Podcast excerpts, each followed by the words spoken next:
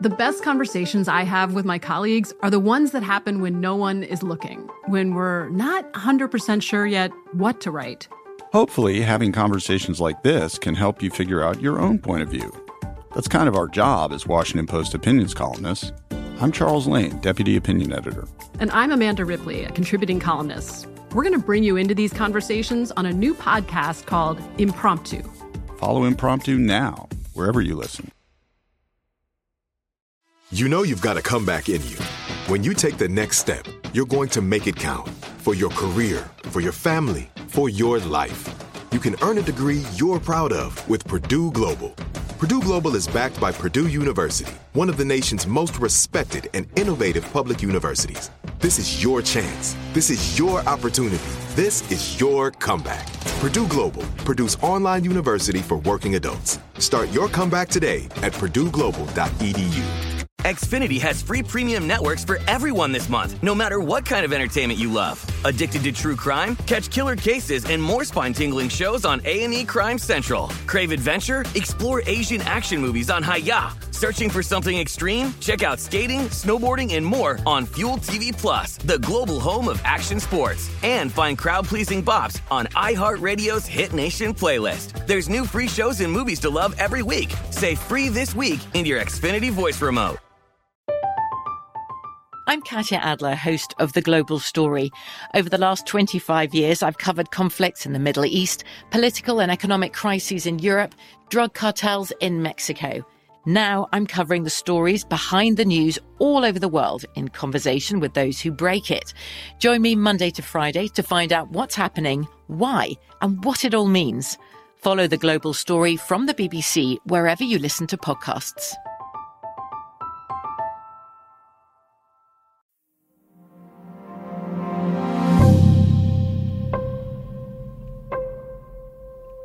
Borders have been created by men and borders are very cruel.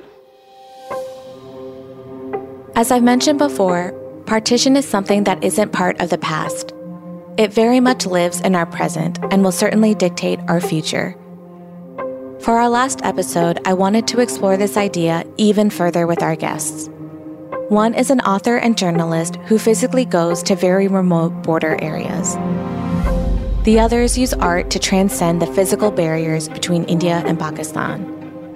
For the past several weeks, you've heard an array of stories across generations about partition. But what do we do with all these conversations? There are many current examples across the globe where we can put this knowledge into action and attempt to make the world a little bit better. From iHeartRadio, I'm Neha Aziz, and this is Partition a podcast that will take a closer look into this often forgotten part of history.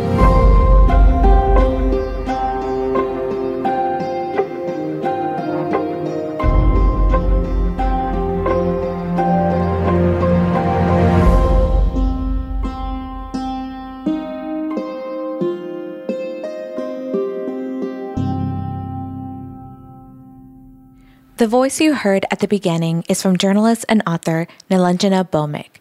She recently wrote an article for National Geographic about little villages along the India Pakistan border and their everyday physical struggles caused by this arbitrarily drawn line. In her article, she writes the following Along India's international border with Pakistan, Seven hamlets on the Ravi River rely on scattered lifelines for survival. A floating bridge that has to be dismantled for four months every year during monsoon season. A lone boat in the monsoons. A couple of empathetic boatmen.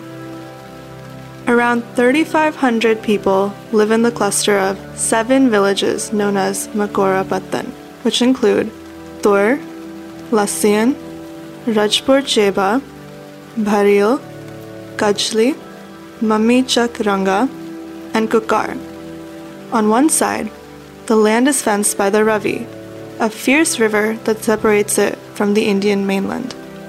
On the other, miles of heavily guarded barbed wire and steel mesh fence partition it from Pakistan.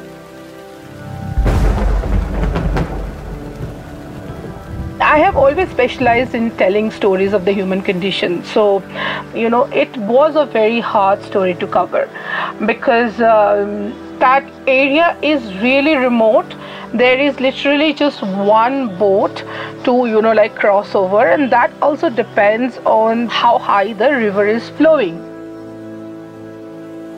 When Nilanjana was approached by the magazine, she wasn't sure if she was up for the job. She had just done a difficult story about vaccinations in rural areas. She was recovering from a third bout of COVID 19, and she was doing promotions for her book, Lies Our Mothers Told Us. She was swamped. At the end of it all, the story was so gripping, you know, 75 years after independence, that, you know, this was still the India, you know, one of the Indias, you know, that was still existing, was so, so compelling that I honestly had to put aside all my reservations and I said, I'm going. You know, I mean, this is not a story that I cannot not tell. You know, this is a story I have to tell. She mentioned that although the area she was visiting was a non confrontational border, she still faced a lot of issues with trying to get in.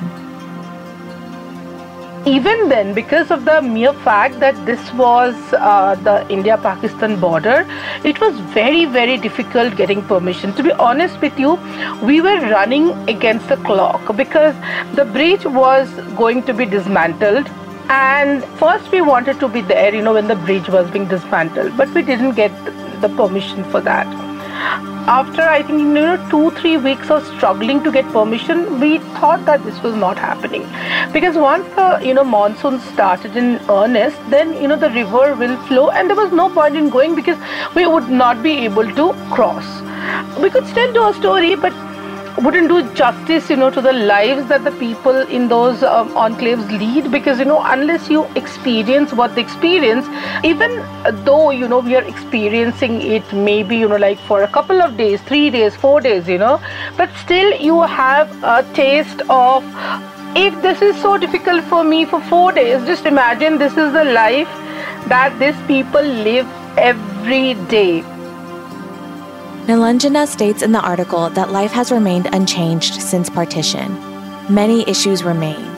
Roads are unpaved, primary schools are struggling, and there are no high schools or hospitals. In her article, she describes the daily pains residents must endure. To approach the villages from the shore, one has to carefully negotiate almost a mile of sandy and slippery riverbed, which turns into mush when it rains giving way to unpaved and uneven stretches leading up to the various villages. The challenges of daily living here has intensified with the increasing frequency of extreme weather events due to climate change, especially flooding. A 70 year old farmer, Jodh Singh, is quoted saying, We are the forgotten people. The fear of getting caught in a crossfire between the two countries is always present. India and Pakistan have fought two full fledged wars since 1947, as well as several minor skirmishes and a limited conflict in Kargil in 1999. If another war breaks out, the residents fear they would have nowhere to run. We could be wiped off the face of the earth during the night, and nobody would know before it's too late, Singh said.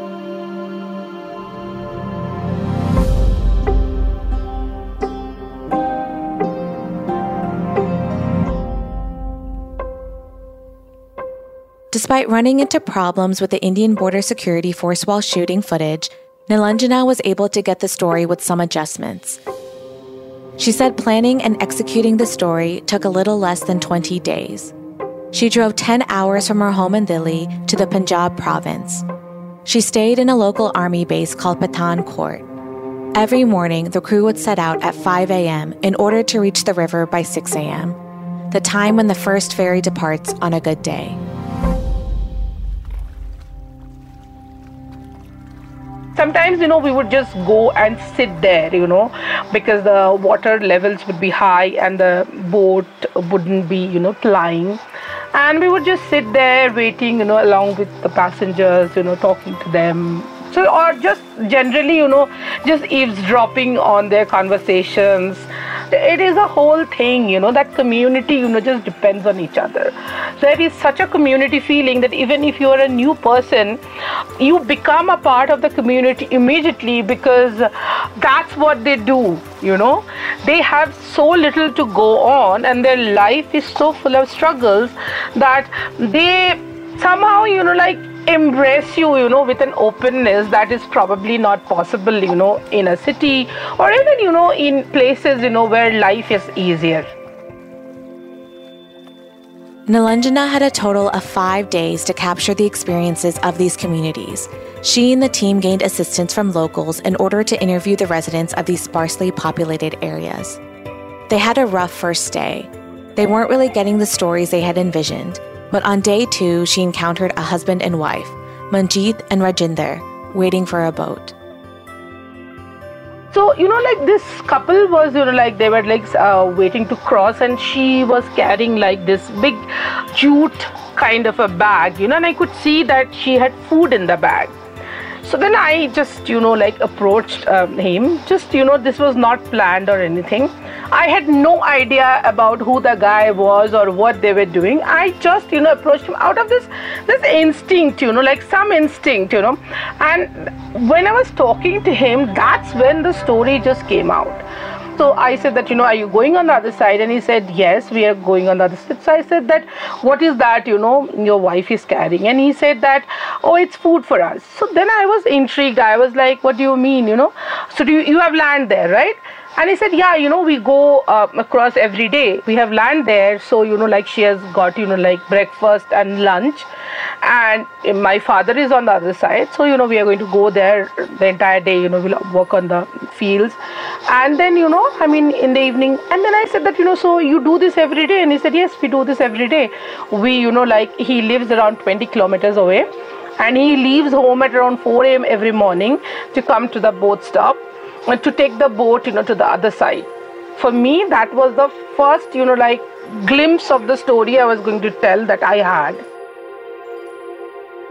When she tagged along with this couple, another angle of the story presented itself. It is a story about separation, you know, like a story about a border within a country. These people live in land that belongs to India. Part of the land is you know on the pakistan side but they don't live there you know. It's like just you know land for cultivation. But they still you know like live on indian land. But you know the river ravi is such a furious river that almost everyone i spoke to there told me the same thing that you know this river is like you know it separates us from india this is our border you know for india the border starts you know like from the border fences, but for us, you know, the border starts from here. So, what came out on the second day is that, you know, like the elderly have decided to stay back because they can't abandon the land. But, you know, like they also know that they're the younger generation. Um, like not their children but their grandchildren you know have no future on that land. You know that land doesn't even have a, a primary healthcare center or, or anything you know there is like a nothing there you know. So they have what they have all done you know is that you know they all bought land on the other side which is uh, you know like the mainland makora patan so the younger generation has moved there. Their children you know go to school you know like over there. They just you know like come and go every day Nilanjana goes on to say that the people who live in these small villages are lifelines for each other. When the water rises, they're cut off from the mainland. In the night, you know, after 7 o'clock, when the boat stops, they're cut off. So, you know, even if there is a medical emergency, I mean, they sometimes, you know, the BSF will help them, you know, like to probably get to the mainland. But you know and, and the boatman you know also because he's part of the community and he feels so bad for them if they call him in an emergency he'll come you know and despite you know it being so dangerous in the night you know to take the boat he sometimes you know he does take the boat you know to help you know someone who's probably ill so uh, you know there's this community feeling you know that is literally you know uh, the lifeline of this community over here. And you know like when you get on the boat uh, because you know there is no embankment right? So you know like they have to struggle to get the boat. And then you know like the people you know who are pushing the boat. And even the boat is steered on the one end you know by the boatman but on the other end by the passengers so it's a very you know like uh, they do it together because you know it's they all are from the community they have grown up you know this has been their life for you know 75 years 100 years you know like as long you know like as some of them can remember so you know like there is this community feeling because they understand that if nobody is there for them you know they have to make the best of you know like whatever they have that's how you know like it's working there she says when visiting Makora Pathan, you really see how this man made divide affects these people. Someone came there, measured the land, and fenced it off. But the land they fenced off were some people's livelihood, right? They fenced it off without, you know, paying heed to the fact that there is a furious river that flows by that keeps on changing course, that floods a lot, and that, you know, these communities would be totally cut off from the mainland. They created a border they separated this community you know from the mainland from the indian mainland and didn't even provide them with a bridge you know a simple bridge can change the fortunes of this community. A simple bridge you know. If you think about this uh, five hamlets there are people there. They have lives they have stories they have lived lives. They have seen you know the india pakistan partition. They have seen india getting independent. They have had full lives. They have you know lived they have loved they have lost. They have lost loved ones because they didn't have a bridge you know women have died at childbirth because you know they could not be taken to the hospital. And these are real stories. These are real people. Their stories should matter. Their stories should matter to all of us but their stories should matter to our governments. In a world where we are boasting of immense technological you know like innovation and advancement this is the saddest story. The saddest story always belongs to human beings the residents were tired of being abandoned, so they took a stand for the first time, you know, they have boycotted the elections, local elections. That's a huge thing because in India and probably in every, you know, like uh, developing nation or even developed nation, you know, uh, policy is determined by the vote vote bank, right? And if people are, you know, boycotting elections, that's a sure way to get the retention. There has been a regime change in Punjab as well. You know, uh, many ministers have visited that area and promised that a bridge would be built by the end of this year and um, hopefully you know we would have contributed to the push a little bit me and Soumya through our story and hopefully you know like there'll be a bridge you know by the end of the year Nilanjana and I are counting the days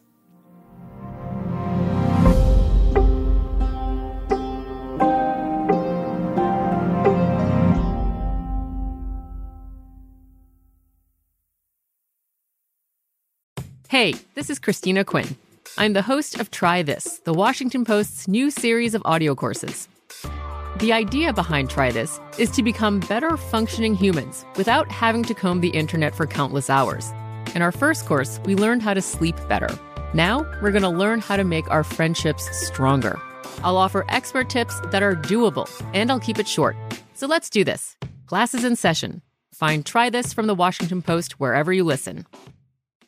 Xfinity has free premium networks for everyone this month, no matter what kind of entertainment you love. Addicted to true crime? Catch killer cases and more spine-tingling shows on A&E Crime Central. Crave adventure? Explore Asian action movies on Hi-YAH. Searching for something extreme? Check out skating, snowboarding, and more on Fuel TV Plus, the global home of action sports. And find crowd-pleasing bops on iHeartRadio's Hit Nation playlist. There's new free shows and movies to love every week. Say free this week in your Xfinity voice remote.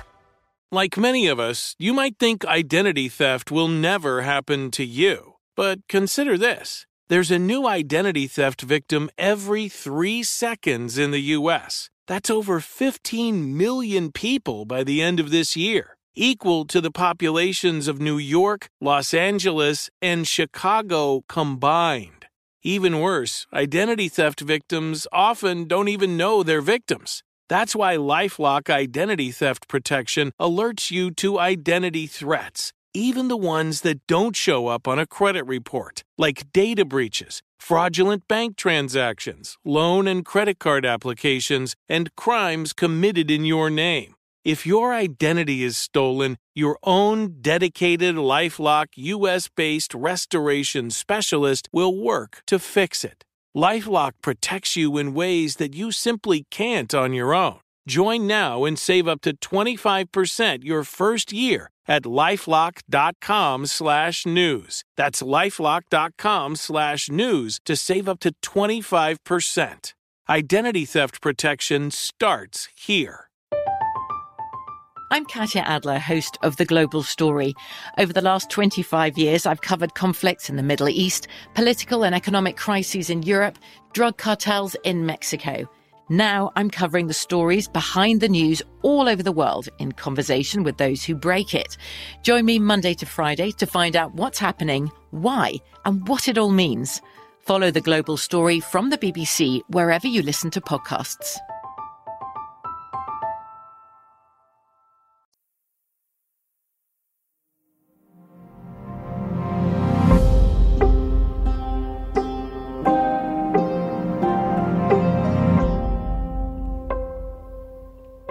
The Pind Collective is a collaborative art space that seeks to bring together artists of all kinds across the border. It was founded by PhD candidate Avani Tandon Viera and filmmaker Ansh Ranvir Vohra. The name not only comes from the combination of India and Pakistan, but also the word pind in Punjabi means neighborhood or village. In 2013, while at a college debate competition, Avani visited Pakistan, and it was there that a plan began to form.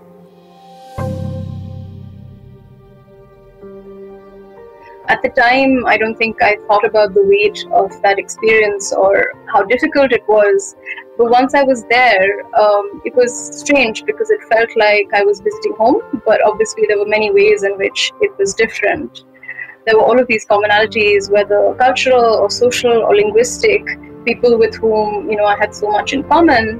But at the same time, I was aware that I had crossed a border and that I had traveled very far from home in a certain sense. Um, what was most striking for me, though, was that when I returned, when I made that journey back across Wagah, I returned with all of these friendships and these new connections that I hadn't even imagined were possible. But also the realization that, short of crossing that physical border, there weren't very many opportunities for young people like myself to connect with young people across the border. And that felt strange because, as people who grow up on the internet, who grow up digitally connected and savvy, the assumption is that anybody that you want to speak to across the world is within reach. And that's really not true when it comes to India and Pakistan. When you think about the average Indian 20 something, they're not likely to have friends across the border, even though there are so many reasons for those friendships to exist.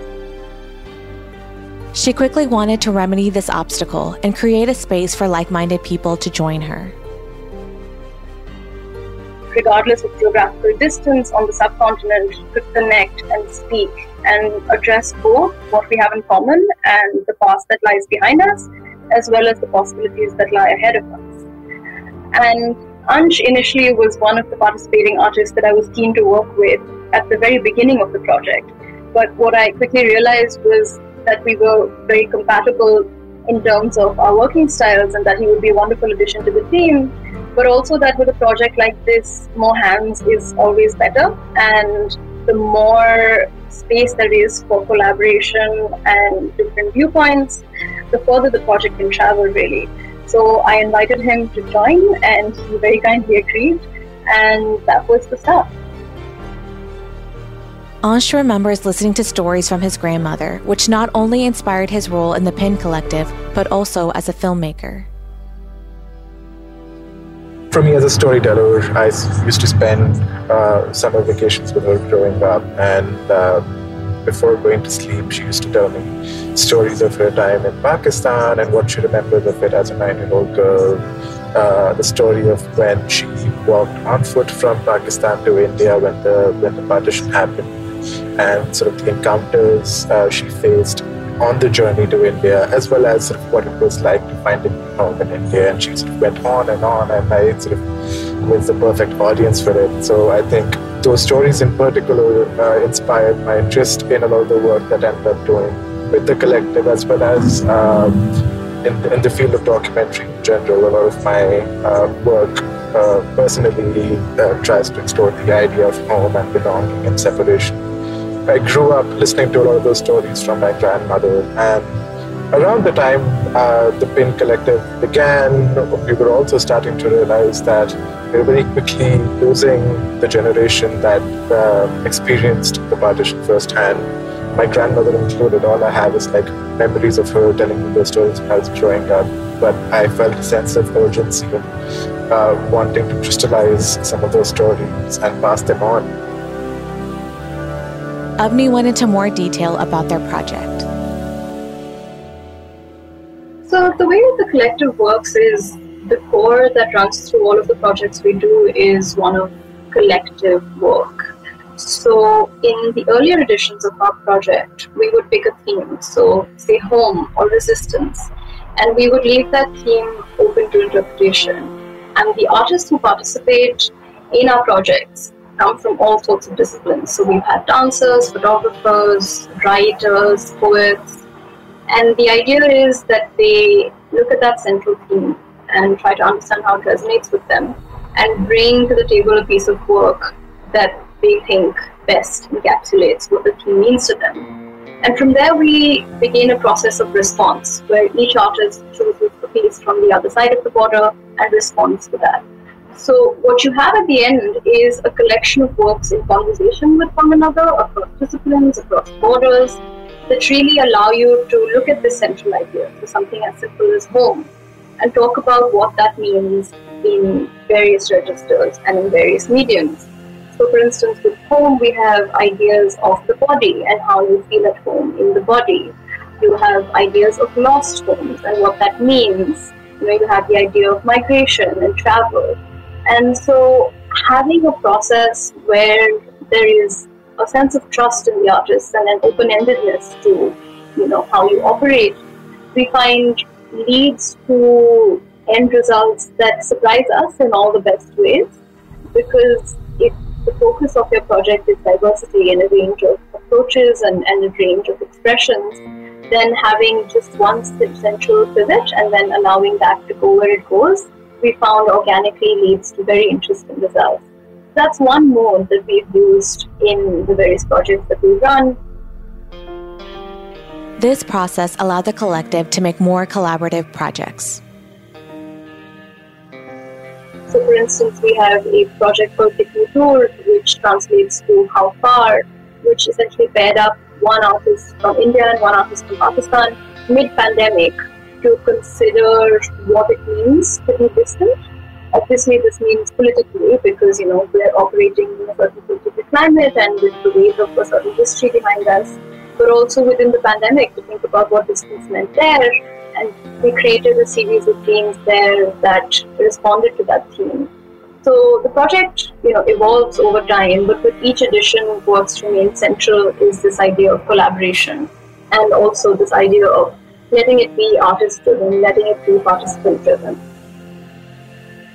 Like several previous guests, Ansh and Avani feel like they have a responsibility to get these stories out there.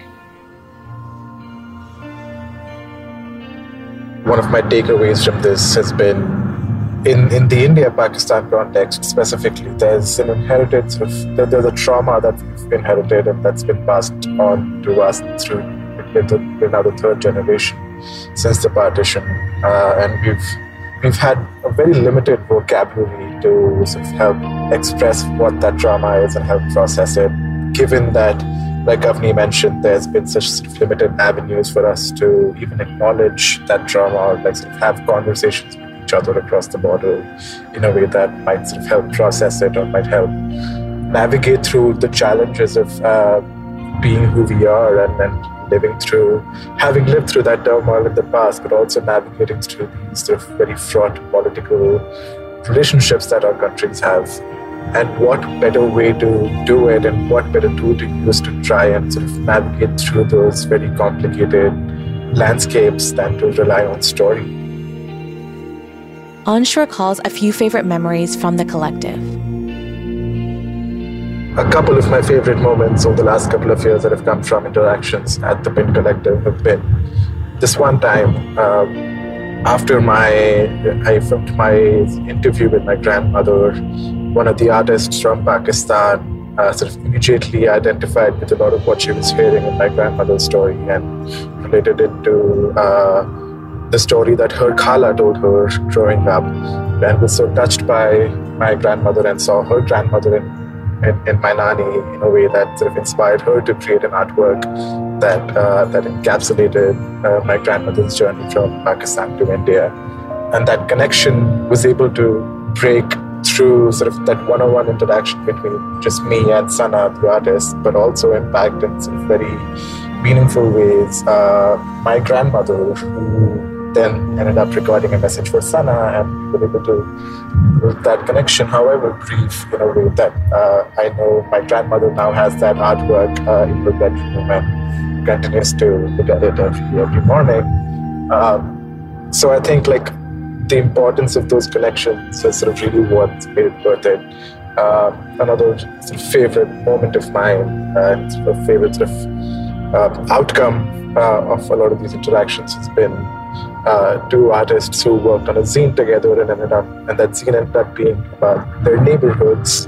This was part of the Kitni Dur, uh, a project that Avani was uh, referring to earlier, and to through over the over the course of that project and describing their neighborhoods to each other and what it's like to live in the cities that they live in, they were able to not just form a bond that lasted over the course of uh, that project, but every couple of months I see sort of them wishing each other on Instagram, and it's a it's a resilient connection that has sort of stayed on sort of beyond that particular interaction that they had within the confines of the Pind Collective. So I feel like being able to establish those sort of long-lasting relationships, and then through the artwork we put out into the world, uh, hopefully uh, invoking conversations between the audiences, and sort of uh, hoping, hopefully having them identify with a lot of the stories we're trying to tell, or find find something that resonates. Uh, I think is the goal, and hopefully we're able to achieve a little bit of that over the last couple of years. The pair stress that having images of partition outside of those from the papers and news stories is vital. They want to connect these stories in emotion and not a few quick bullet points. I couldn't help but ask what future they saw for India and Pakistan. It's a hard question, you're not wrong. Um, I think it's a very difficult trajectory to chart to try to understand where we go from here on a personal level, I think um, I have a lot of hope uh, when it comes to, for instance, other people you've interviewed, people doing incredible work across the border, whether documentary or artistic. There's a real sense, I think, uh, both in India and Pakistan, that what we have in common is, is worth preserving. I think art and the personal is where I see most space for connection simply because, and, and I'm echoing Ansh here, because there's room for depth and there's room for accessibility for the personal, for understanding, for contemplation, a lot of which is erased when it comes to political conversation. I think the future of our two countries is likely to be realized between people and not governments, just because the political is hard to chart and it's hard to control. I think for a very long time, victims or survivors of partition have had difficult relationships with that experience, but a lot of love and a lot of fondness and a deep connection with where they came from. Something that's not always acknowledged when we think about partition as a political concept or the border as a political concept. Um, I think our identities extend far beyond geographical boundaries and will continue to do so. And I hope honestly that projects like our own continue to multiply so that it's not exceptional for people on either side of the border to be speaking. It's not exceptional for projects like ours to be connecting people because that's the norm. So that's the future that I hope for. Empathy is a skill I think every person needs to possess. We shouldn't ignore events happening in our backyard or other places because we think it has nothing to do with us. This idea of an ease when it comes to the other isn't specific to India and Pakistan. Many countries do not want citizens from other countries that don't look like them. For example, the treatment of Syrian refugees differed immensely from Ukrainian refugees. There has been a rapid rise of nationalism among many countries, including the UK and the United States. Children are still being separated from their families, hateful legislation continues to be created to erase marginalized communities, and there are large amounts of misinformation when it comes to a variety of topics, like elections and immigration policy. In order to have empathy, we need to go beyond 60 second TV clips or breaking news articles and learn about these issues more deeply. There is no one piece of material that can encompass an entire major historical event and every detail that comes with it whether it is a film, book, or podcast.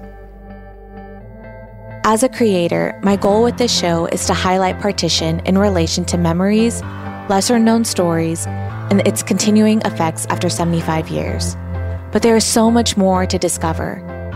I encourage everyone to look into the numerous examples mentioned and to continue your journey with partition.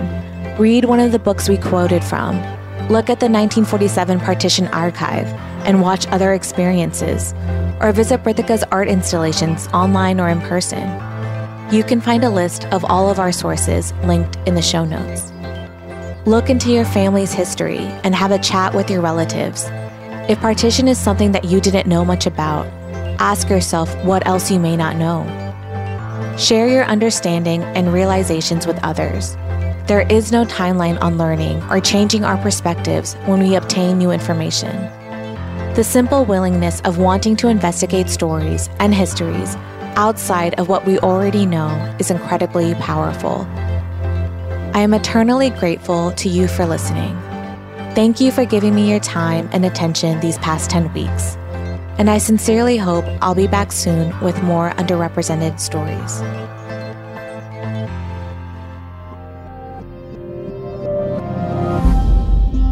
Until we meet again, I'm Neha Aziz, and this is Partition.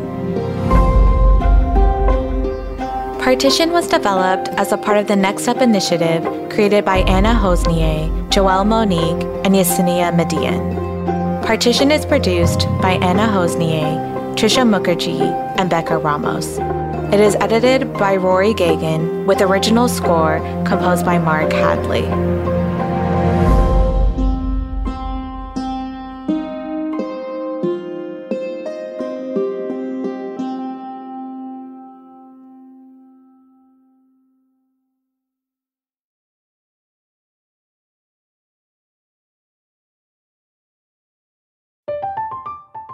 I'm Katya Adler, host of The Global Story.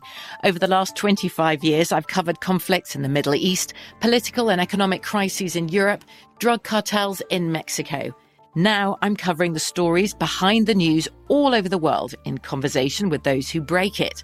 Join me Monday to Friday to find out what's happening, why, and what it all means. Follow the global story from the BBC wherever you listen to podcasts.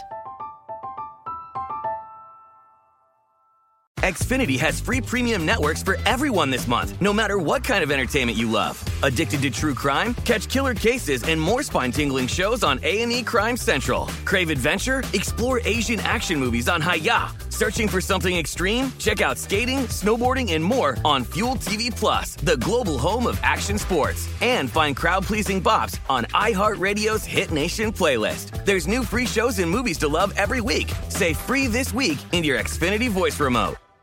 Are you still searching for your perfect place to call home? Well, now is the time to buy at Fisher Homes. If you're looking to move in before the end of 2024, May could be your last opportunity to start building your dream home and close before the year's end. If you're hoping to move in even sooner, Fisher Homes also has homes that are move in ready and waiting for you, where you can start enjoying the benefits of homeownership even faster. Schedule your personal tour with a new home advisor today at FisherHomes.com and make this spring the season you find perfect home sweet home. If a new house is on your wish list in the next five years, grow your savings faster and experience your dreams with an Ohio Homebuyer Plus account from Kemba Financial Credit Union. A savings account specifically designed to save for a new home where you can earn 7% APY, a $500 matching bonus, and a $1,500 mortgage closing cost credit. Learn more at Kemba.org. Offer expires March 31st, 2025. APY equals annual percentage yield. Restrictions apply. NMLS 292230. Equal housing lender. Federally insured by NCUA.